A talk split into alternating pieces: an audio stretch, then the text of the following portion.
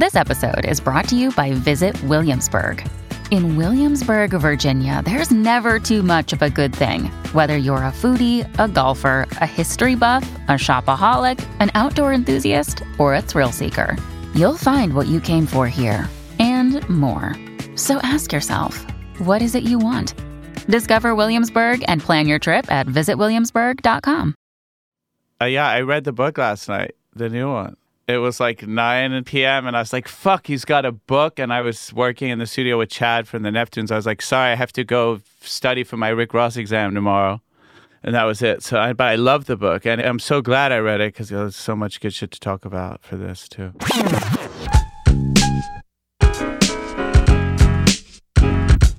I'm Mark Ronson, and this is the Fader Uncovered podcast. In this interview series, I'll be speaking with some of the most influential and groundbreaking musicians in the world, from genre defining stars to avant garde trailblazers, about their lives and careers. Each episode will be rooted in these musicians' iconic Fader cover stories, an institution that over the past two decades has told artists stories like no other.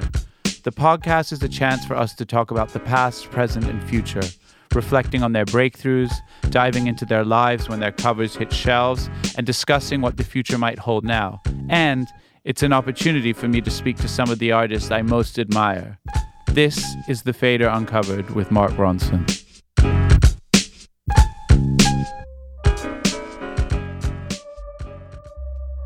When I mentioned to people I was interviewing Rick Ross this week, I noticed their faces light up instantly. Rob, a 40 something Metallica superfan who owns the gym I go to, he gave his best Ross impression going, Ross! Fucking love that guy. My wife chimed in with her version of Ross's signature tune starter, Maybach Music. An actual Maybach music rapper and friend of mine, Wale, messaged, I gotta watch this, lol.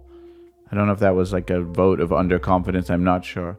But all of this is probably because in the 15 years since he exploded onto the scene with his debut single Hustlin', maybe one of the most iconic debut hits in the history of hip hop, he's done the damn near impossible, pulling off the American dream. Through sheer talent, drive, and ambition, he's dropped 10 albums, among them 5 Billboard number ones, and among them, countless hip hop bangers. He's been one of the most respected MCs in the game since he came into it, part owing to a billion dollar voice, an ability to convey the most luxurious lifestyle with brilliant wordplay, and an impeccable ear for beats. Be they glorious 70s soul infused, or beats that just make you want to smash a window in. He's launched the stellar careers of Meek Mill and Wale, among others, with his Maybach Music Group. He's written a New York Times bestseller, and his entrepreneurial instincts have launched countless successful business ventures. But the thing I think that's made him a national treasure, or internationally actually for that matter, is close to that thing that Snoop does. You know, when you come from the hustler's background and by being in people's lives for so long, delivering quality music, combined with an outsized personality, a large dose of humor, warmth, and charm, you just one day evolve into this people's champ. We spoke on the eve of his 11th album release, Richer Than I've Ever Been, and it's crazy to think it's been 15 years since his epic Fader cover, which is an excellent chronicling of life in the two very different Miamis, the glitzy South Beach and the grittier Carol City. I myself, the night before, had just devoured Ross's latest book, The Perfect Day to Boss Up, which I'm telling you is honestly an amazing read, funny as hell, insightful, and charming, very much like the boss himself. I love preparing for these interviews, but you really never know where they're going to jump to. And this one's no different, taking a lightning quick tangent into the all important 5 out of 5 Mic album review in the Source magazine. So let's boss up with the legend.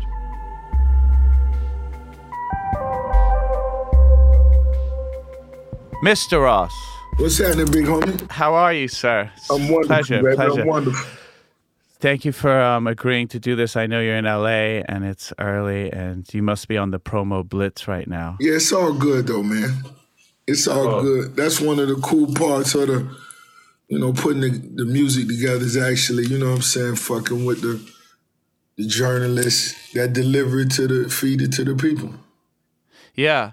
You're actually like, I noticed this because I was doing, I basically went to like Rick Ross University yesterday. Like, I just doing all my research. Of course, I know the music as a DJ, as a fan, and the articles I read, but really like went deep.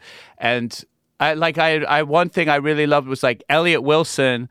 You did a giant interview with him once because he just DM'd you on Twitter. Like you seem to not mind speaking to journalists because you have a lot to say, nothing to hide, and, and you like talking about the process. No, no, most definitely, most definitely. I fuck with the journalists, and I think that really just organically came from me being the fan of music I was, and when I was a younger, I began to consume, and you know, it was a time when the five mics and all that shit meant something to a Yeah. young Rose, Yeah. little young high school, you know what I'm saying, youngster, you know what I'm saying. What is the equivalent of that? I mean, you've talked about your feelings about the social media era and the positives and negatives, but like, what is the equivalent of the five mic like anointing? Like, we know that because we grew up in that era. And I'm just thinking, like, what what is is it is it is it followers? Is it like what's the code? What is the five equivalent? Can you think about it? you know that could be a a translation. You know, I, that's something that you'll have to put thought into because for me, that was equivalent to a, a young MC coming up in the streets, a young nigga coming up from the streets. That was the Grammy before you ever knew what you know, a really considered getting a Grammy. Yeah, the source. You know, Five Mics was just about bars and beats. That's it. Yeah. Do you remember how many mics on Port of Miami? I mean, I'm sure you never forget something like that, but was it five, four?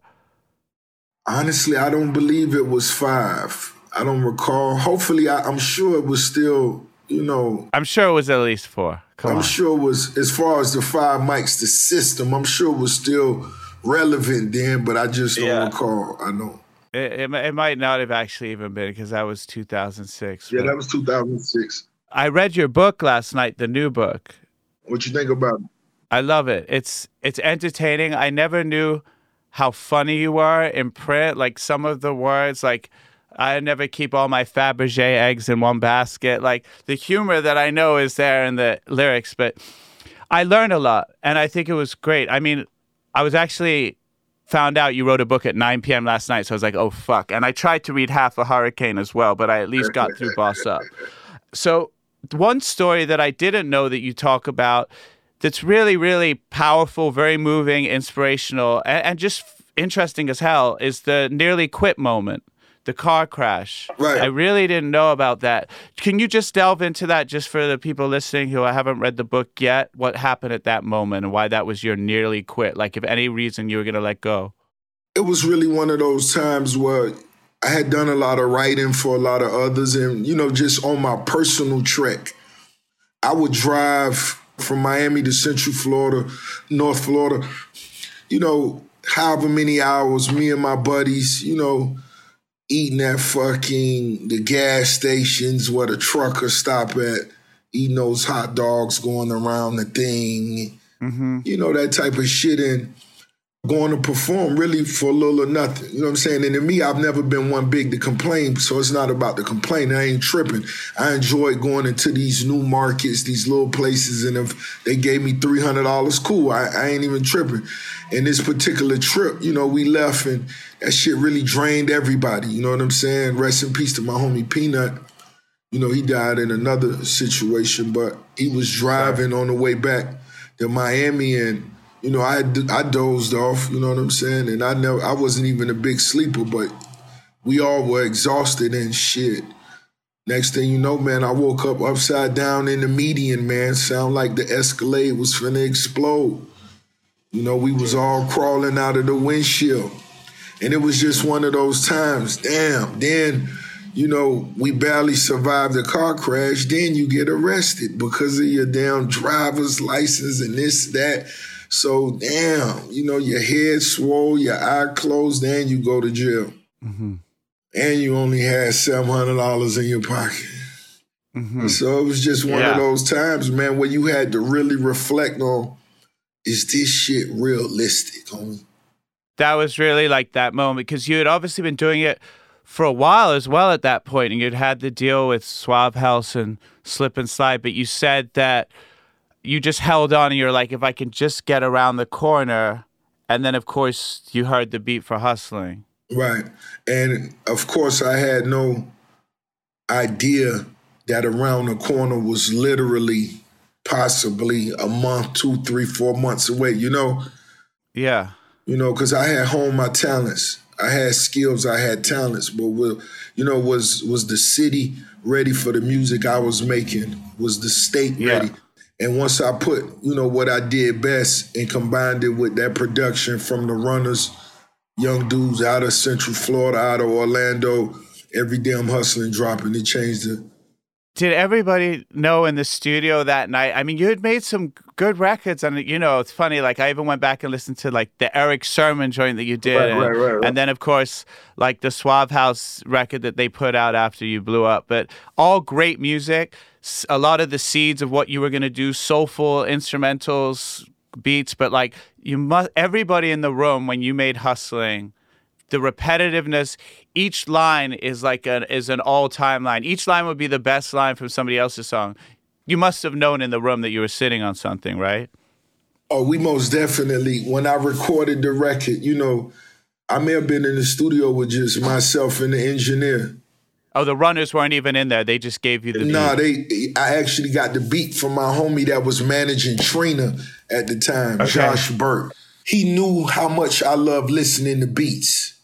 Yeah. When people give me a compliment about my ear or whatever, it's not yeah, it's not even nothing that deep. It's just how much time I'm willing to spend listening to instrumentals, listening really? to beats. And he knew I was one of those dudes. So when he would go and get beats from certain individuals, it's almost like you could give them to me and I make a list of who I think these beats would be best for a Trina, Trick Daddy, so on right. and so forth. And that's what he did. And when I heard that beat, I remember the, it was a red CD that came from some top corporate Atlantic Records shit. Yeah. You know what I'm saying? Yeah. And, and when I got my hands on it, it was over. Is that what inspired the the uh, I'm into distribution? Was that the Atlantic line because it was just sitting there and you knew it was like Atlantic City? Without a doubt, without wow. a doubt, because wow. Josh Burke was working with Slip and Slide. Slip and Slide had a distribution deal with Atlantic and they will filter yeah. the beats down, but none of the artists would want to listen to the beats but me. I told them, yeah. bring me all the beats. I listen to 200 beats a day. It don't matter. That's crazy. Do you remember? That explains a lot. I think it's the same thing with Jay Z, and especially in that Blueprint era. All everyone was always like, he picks the best beats. But remember that scene in Fade to Black where he's just sitting, listening to beat after beat, and they're like, "This is actually a funny story." Before I got on, I had to remake all the garbage beats that he was listening to in the studio because they couldn't go back to producers in that movie and say, Hey, Jay's clowning your garbage beats. Is it cool if we clear this? Of course. So I was like, All right, well, I'll make a bunch of garbage beats that sound like they were made by different people because I was just, a, you know, a DJ trying to get on and it was a check and whatever else. But that lets you know you have fly garbage beats. I think so. Uh, the the thing is that you talk about in your book too, the ten thousand hours thing from the Malcolm Gladwell book is that you know behind every great huge overnight success, there's all the work and all the Without time spent that you don't see. Without a doubt. But hustling in a way is like is this perfect star is born moment when you think about it. Like I think a star is born moment always happens when you have the perfect artist, perfect movie or, or actor, whatever it is, in the perfect role. It's like Eddie Murphy in 48 Hours or Jennifer Hudson in Dreamgirls, De Niro in Mean Streets. So it's like it's so hard to imagine you before you were famous because that arrival on the map was just so fucking iconic. And it felt it felt huge. You know, I had a few glimpses of you know some some some you know some sunlight, but it was never anything close to being this bright, and it just eclipsed the whole you know soundscape where I was at.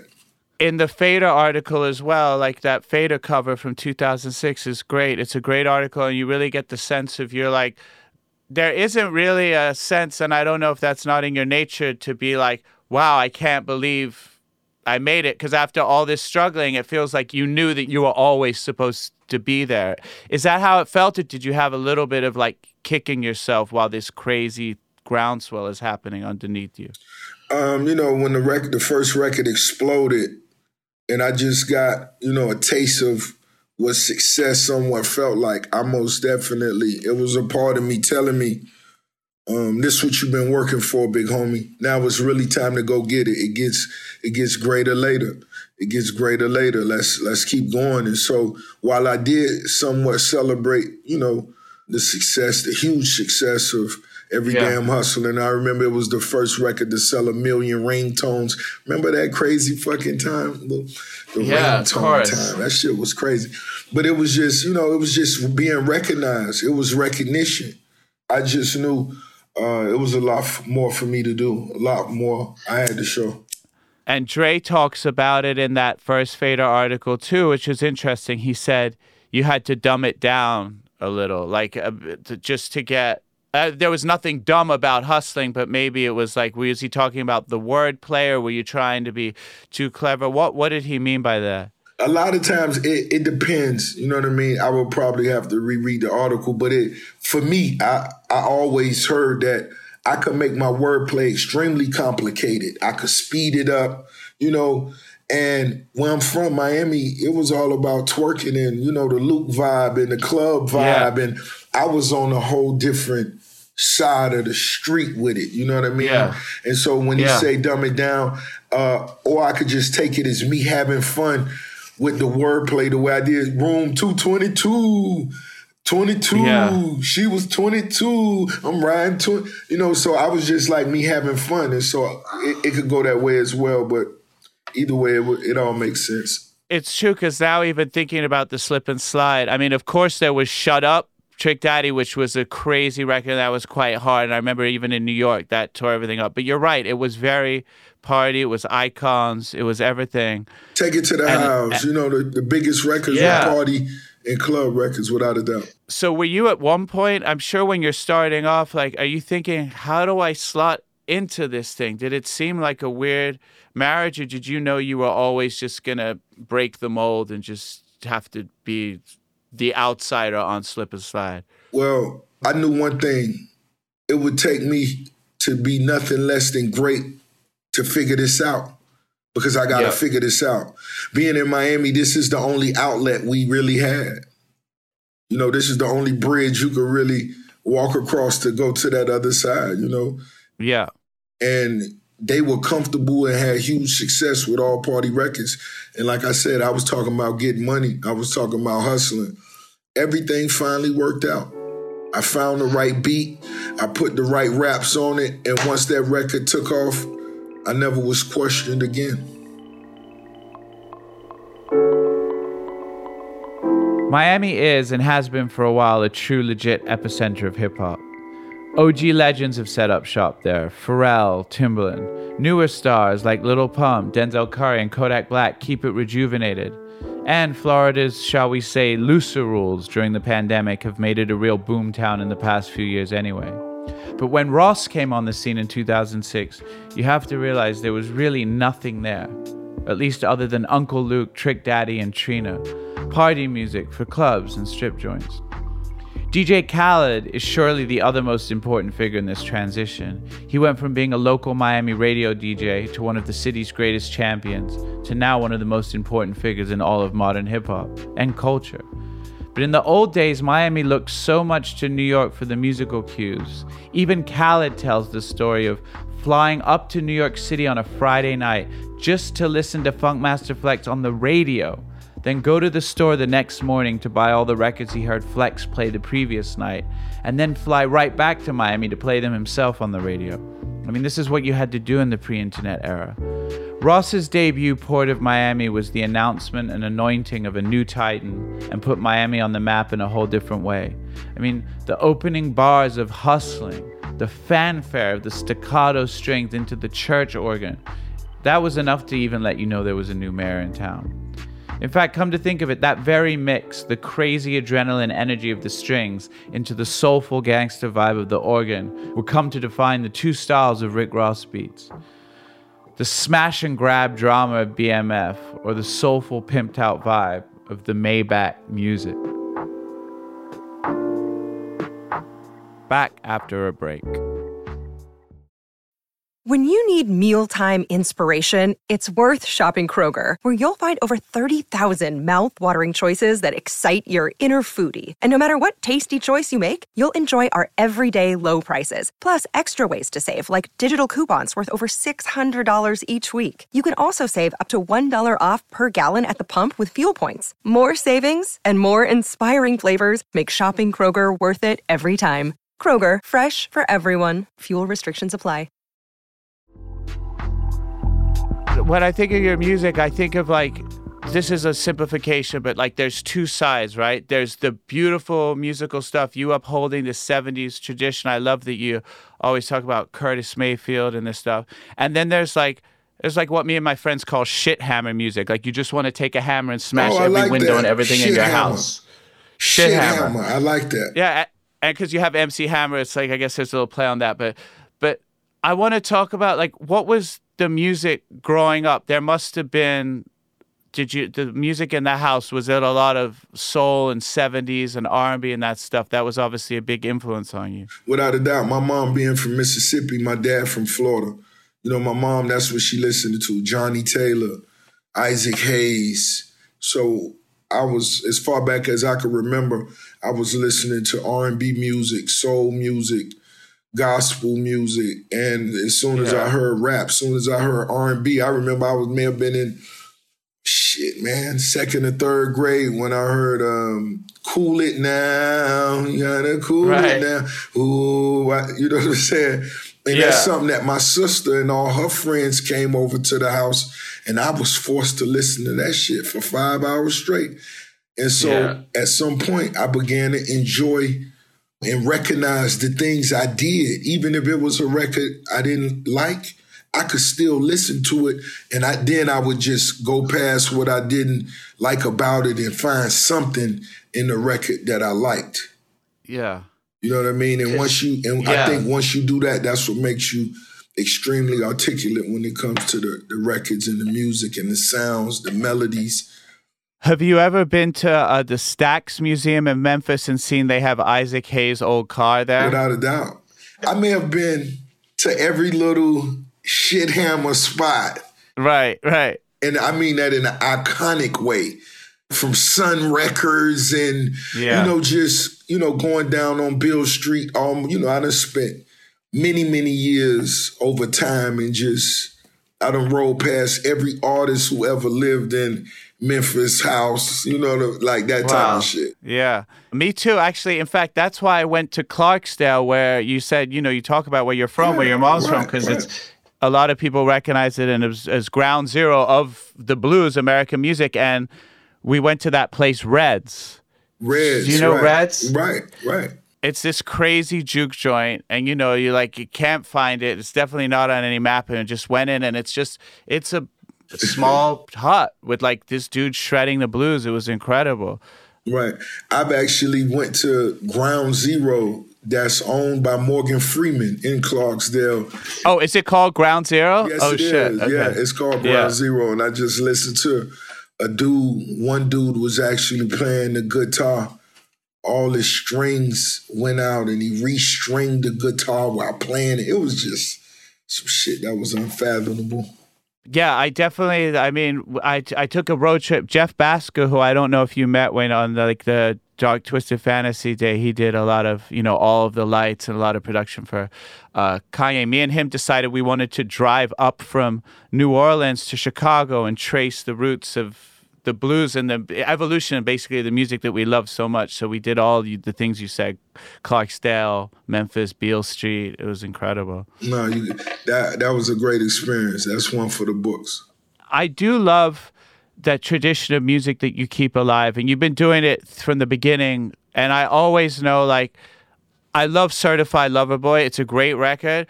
When you only live twice comes on, like it's like a sigh of relief, though, for a guy like me. Like that Wow. sound, Wow. that soul, but with like the kind of fury. Bink.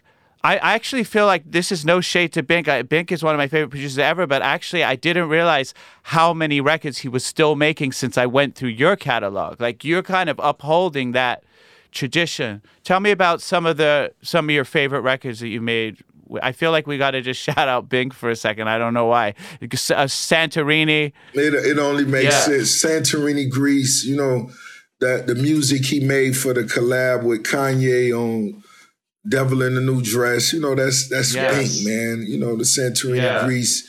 The one, he, you know, of course he he got work on his new project, and Bink is just he's a one of one. You know, he's a very incredible, very incredible producer. And, you know, if not my favorite, most definitely one of my favorites because we always make magic. He's extremely stuck in his ways. And to me, that's what makes him a genius you know, there was a lot of uh, kind of like uh, chatter after the, the the Kanye interview on Drink Champs when he, I think he he said something kind of like not so nice about Just Blaze, and then everybody started to talk about who actually invented that style, and really the blueprint style, the Kanye Just that thing, really goes back to Bink. There was a story that when You Don't Know by Jay came out, a lot of people called Bink to congratulate him on the record. And he's like, "Well, I didn't do a record called You Don't Know because." he did originate the 45 soul sample shit and everybody else took it and did some amazing shit with it but i just i just remembering in the past month how much i love that dude's sound you know it's phenomenal and what bink does is second to none what bink does is second to none and, and ricky rose said it quote me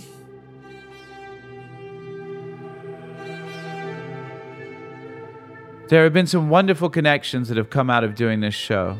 In fact, after connecting for the season one finale, Damon Albarn and I ended up working on an upcoming tune featuring Wale. And immediately following my Pharrell convo, I ended up getting back in touch with Chad Hugo, Pharrell's partner from the Neptunes, and we spent the past week working on some new music. At one point this week, I asked Chad where he got all those amazing drum sounds from on the early Neptunes records, because they really were incredible. And he told me, Well, I chopped up a lot of breaks, but I also got a disc of drum sounds from Bink Dog, aka Bink. My jaw kind of dropped. A, because I live for little hip hop trivia like this. But B, I love the idea of these young fledgling producers who are soon going to change the sound of hip hop in very different ways, passing their sounds back and forth like this camaraderie. And C, their sounds were actually nothing alike. The Neptunes made this gospel punk, future funk, and Bink made this blueprint era, sped up soul sample, dramatic bangers. And while Bink's name might not ring off like some of his contemporaries, he's made classics. I mean, he co produced Blackstreet, Don't Leave Me. I mean, that's how far it goes back. And along with Kanye and Just Blaze, he pioneered a true sound in hip hop, a great sound that's still alive because of artists like Drake and Rick Ross. is Devil in a New Dress? I, of course, around the time you always this was you were like, this is the best verse I've ever written. Everybody knows it's an incredible verse. Is it still up there? Is it still the bar for you, the best verse, or you feel like you beat it since then? It's it's most definitely one of one of the favorites. You know, because you know we just let it was all about the production. We let it breathe. You know what I'm saying? I was out in Hawaii with Kanye, and it was just one of those times. And it was a special time. It was a special piece of art. You know, just for the ones that still consider it, you know, Rose best verse of one of Rose favorites, it will be topped. And you talk about it in the book. There's a lot of great stories about my favorite story that really is like a story that changed the history of music is about the Clipse Kanye didn't know about Pusha. Do you mind just shedding a little light or retelling that story for, for everybody? Because that's an incredible story. It's just one of those things where I won't say that Ye didn't know about him. You know, the dog was a, a nasty, super nice nigga, but it was just one of those times we was in the studio and, you know, I just sparked a certain conversation. You know what I'm saying? Yeah. So basically, Kanye found out that, like, he had done a verse for T.I. and it had ended up on this clip song and he didn't know and he was like about to take it, wasn't he? Or take it off because he didn't know and you were like, no, no, the Clipse are like, Push is great. Like, you should get him out here. And that really is like him signing to good music. Really, uh, you're kind of responsible for that in some ways. And I don't even want that responsibility. You know what I'm saying? them, both of yeah. them dudes, both of them dudes, great. You know what I'm saying? Yeah, both of them. Yeah. Well. Th- that's that's that's very nice and modest, and with the success you have, you can say that. I love um, the book. I mean, it's amazing that you got it out so fast because it feels like a lot of the things you're talking about, COVID or the fungus, which I love, and how you The fungus is still it. among us.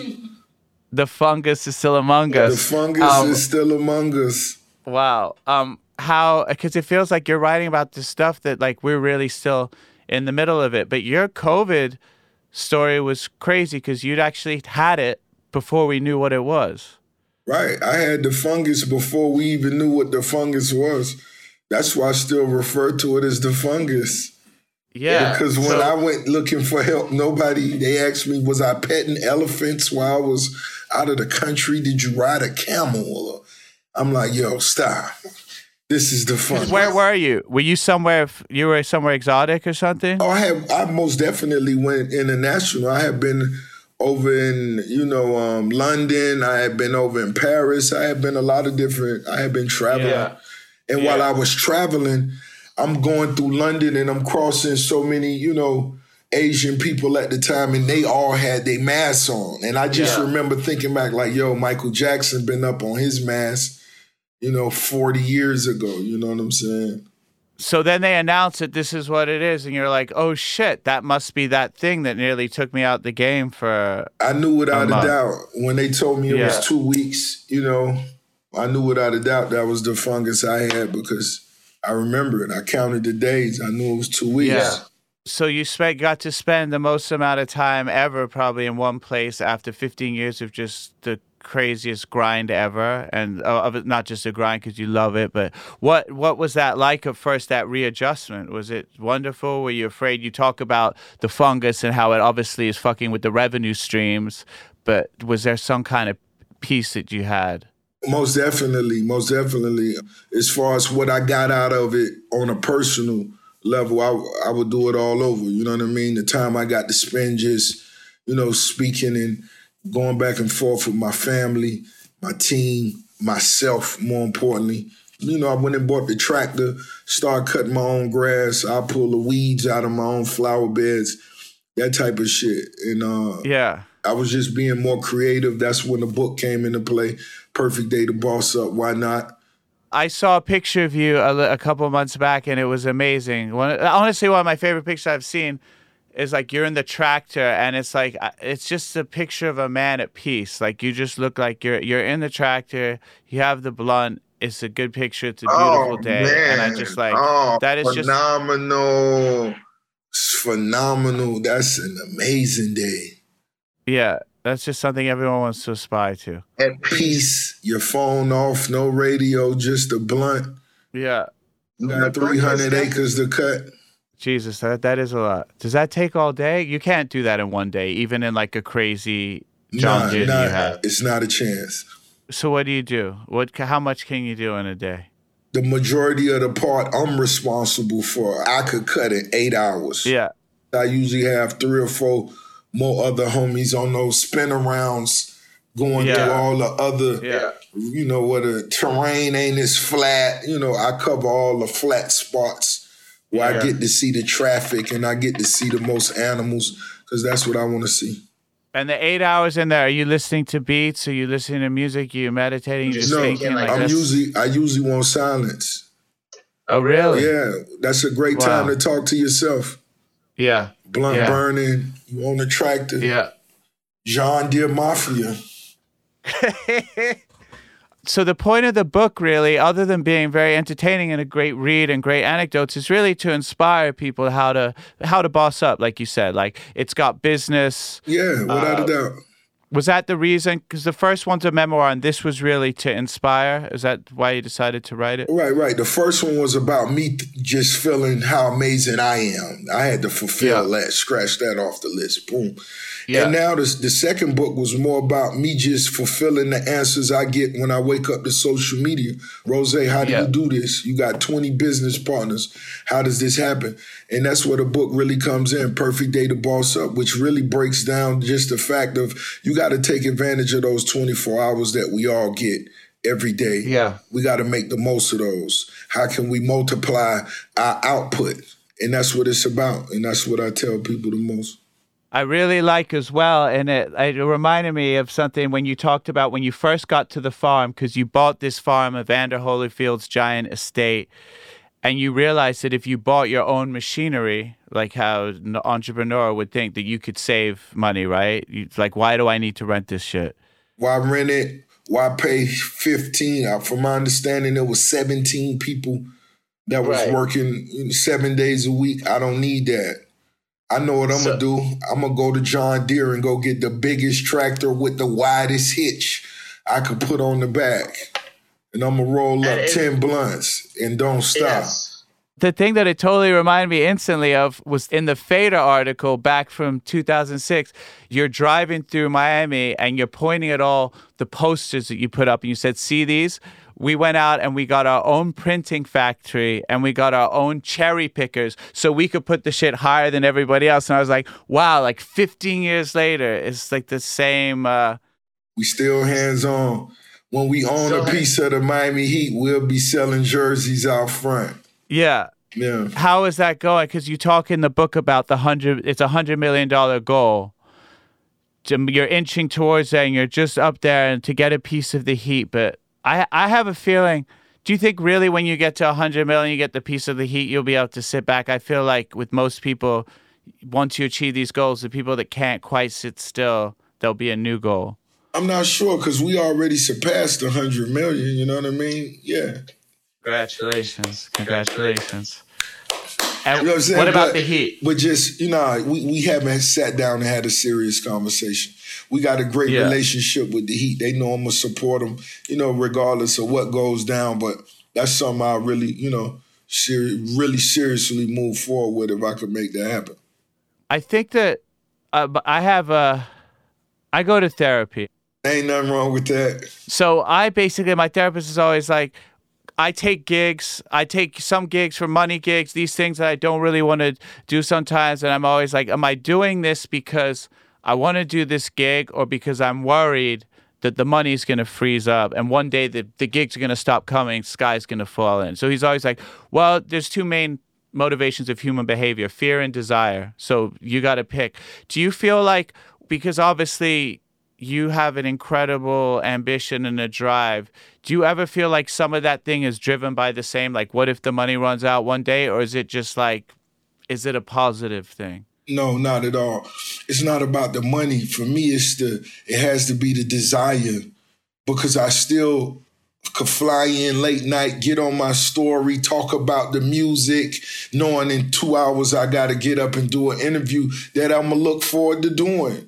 Yeah. I still look forward to going to the club. I look forward to being in Vegas. I look forward to going to Drai's. I still look forward to laying my fucking outfit out, man.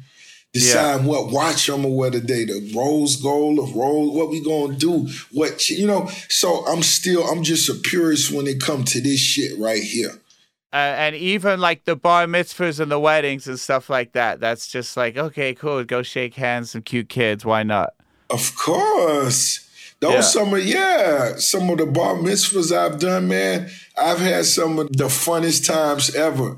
I've been to big ass mansions and they flew me in, or in the back, and uh, they put me in the back seat of a car. I've been at a bar mitzvah where I was in the back seat of a car and they drove me into the middle of the party. This is the car, the gift they're giving. You know, that daughter, I'm that daughter's favorite artist. I get out the back seat. And when I tell you, like, yo, this shit was some of the, I had the, the most fun. You know what I mean? And then I run into so many people from the parties later on, man. And we actually Yeah. keep relationships. So that's what I That's mean by crazy. I love what I do. You know what I mean? And the way I move, Yeah. the music I make, it, you know, it just has a certain energy. I'm on, on some boss energy. So when people introduce themselves, they introduce me, their better selves, their bigger selves. And so it's all love.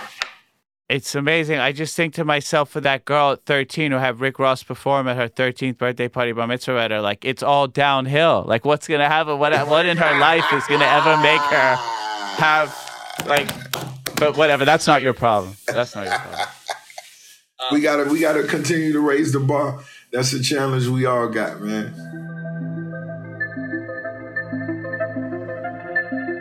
The Perfect Day to Boss Up is technically billed as an advice how to book.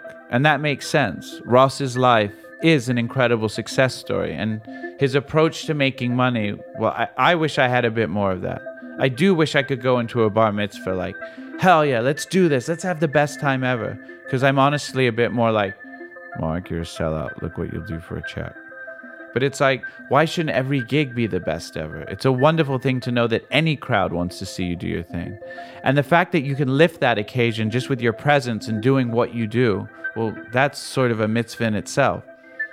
You get the feeling that Ross could actually just walk around a party smiling and high fiving and they would instantly be psyched. That's the people's champ part of him shining through. But he earned that through talent and persistence and a whole lot of charisma. So there's some really hilarious shit in the in the book, honestly. Like I, I really love there's some like little language like you tell this amazing story and it and it feels totally real about going to visit Kanye at um where is it in, in Atlanta when right. he's at the Tyler Perry thing, and you say the first person that walks in like, when you, you see is Rick Fox who's like running the business and I and I love you have this line I have to quote it because I was just like I was like laughing out loud this is no shade to Rick Fox but you said I always knew Rick Fox to be a reliable small forward. I didn't know he was working for Kanye. Like that's if you could ever give a definition of Rick Fox, like for life. Like there's certain players that are just great at filling no, no, those no, holes. No, no, no, no. You got to understand this. This is this is this is Rick Ross. I'm walking through the warehouse that's owned by the gentleman who owns Chick Fil A. We stopped, shook hands with him. Yeah I come walking through Kanye showing me around, showing me the fashion side of the warehouse.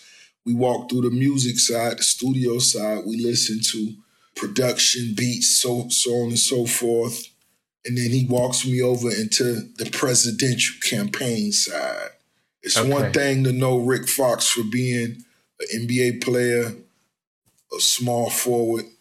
And it's yeah. one thing to know him for being an NBA player, a small forward, and working for Kanye. And then there's knowing Rick Fox for being an NBA player a small forward and employee for Kanye. And then the guy that's running the presidential campaign. Oh, he's running the campaign. He wasn't just okay, okay, wow. Oh, I most definitely was. I was in an amazing moment, and I, I wish I'd do it all over again. I wish I could just. Yeah.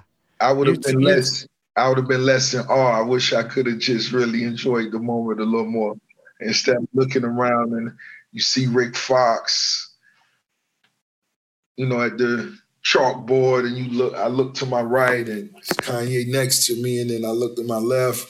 There was an older white guy, looked like a scientist.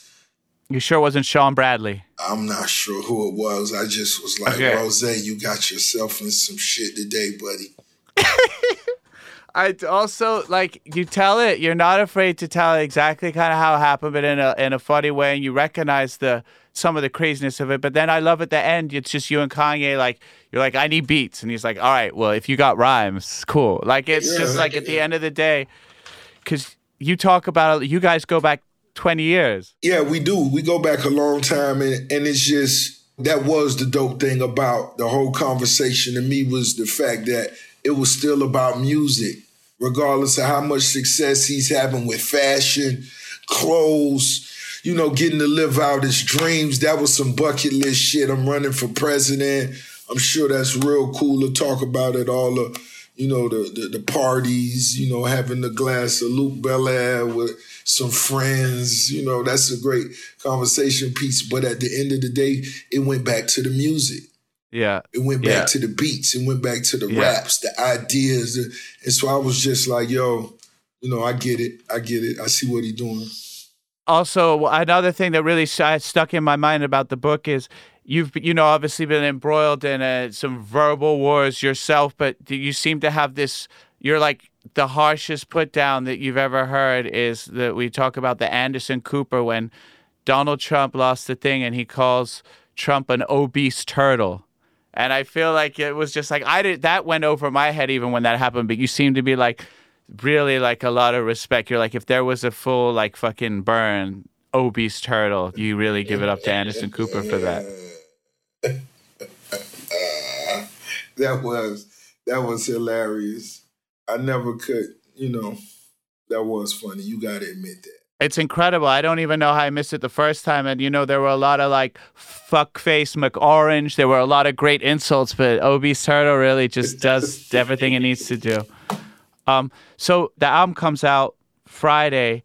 Everybody downloaded December 10th. Of course. I can't wait. So tell me about this record and in an incredible discography, so much solid, you know, as much as anybody ever. What what does this record mean to you, and, and how is it maybe uh, different? I think I think what it means to me is just being um, somebody that was always on my own pedestal for the things I brought to the game. I think that's what made me unique coming from the South.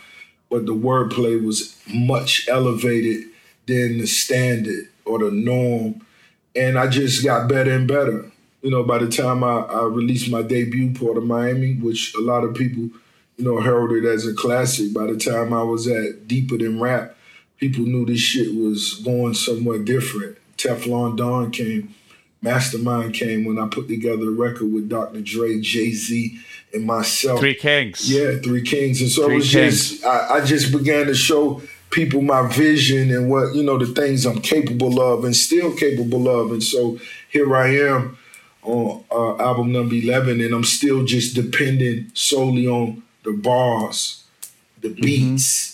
That's what I really focused on. And so when you hear these records, when you hear Little Havana and the vibe and the intro by Willy Falcon, the mm-hmm. biggest kingpin in the history of shit, it could be the U.S. man uh, just yeah, to, to, to introduce the album and set the tone, and I did the rest. Yeah. Uh, and are there any new features or people that you have to work with on this record? Did you decide to try anything uh, new musically? Well, I got to actually get a verse from Major Nine, a young artist coming out of Miami. You know, he we worked in the past.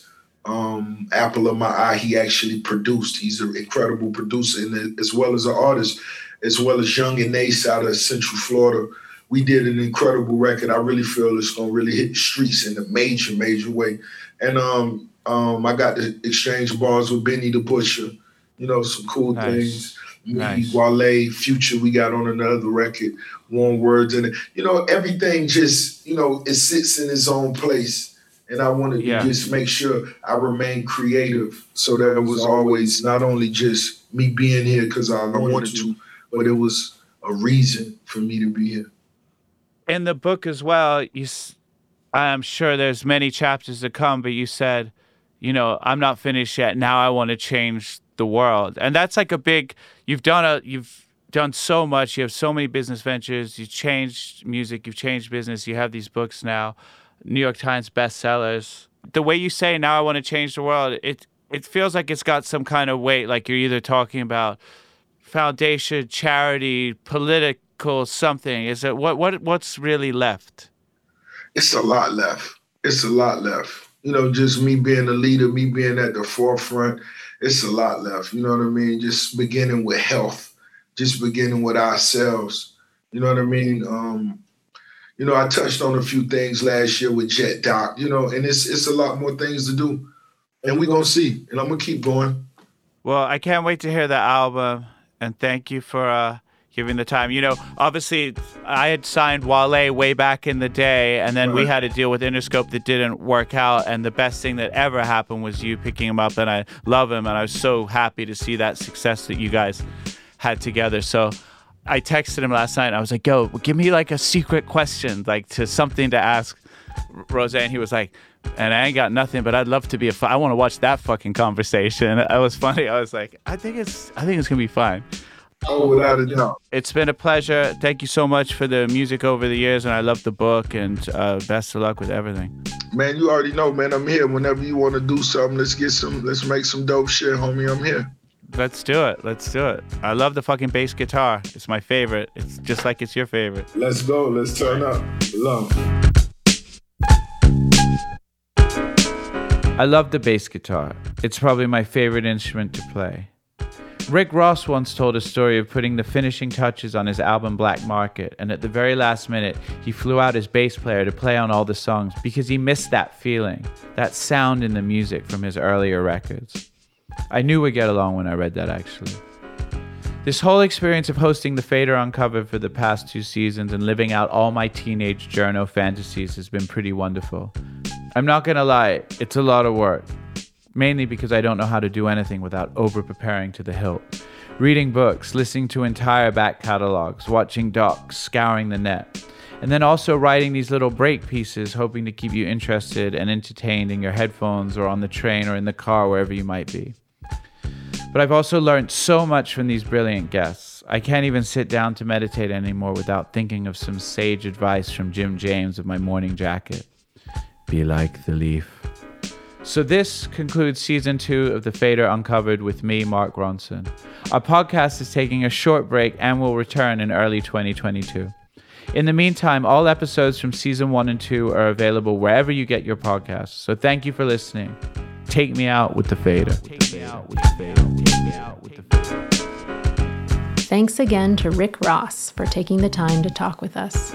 A special Fader thank you to our Grammy and Oscar award winning host, Mark Ronson please visit thefader.com slash podcasts to read the original cover story and check out a playlist of artists mentioned in this episode. If you like the show, please share it and review us on your favorite podcast app. Executive producers Rob Stone and John Cohen for the Fader Podcast Network. Talent booking Robert English. Producers Alex Robert Ross and Maddie Russell Shapiro. Directed by Daniel Navetta and produced by The Fader in association with BYT.NYC. Engineered and mixed by David Rogers Barry. Theme music by DJ Premier. For Fader Uncovered merchandise, please visit shop.thefader.com. Thanks.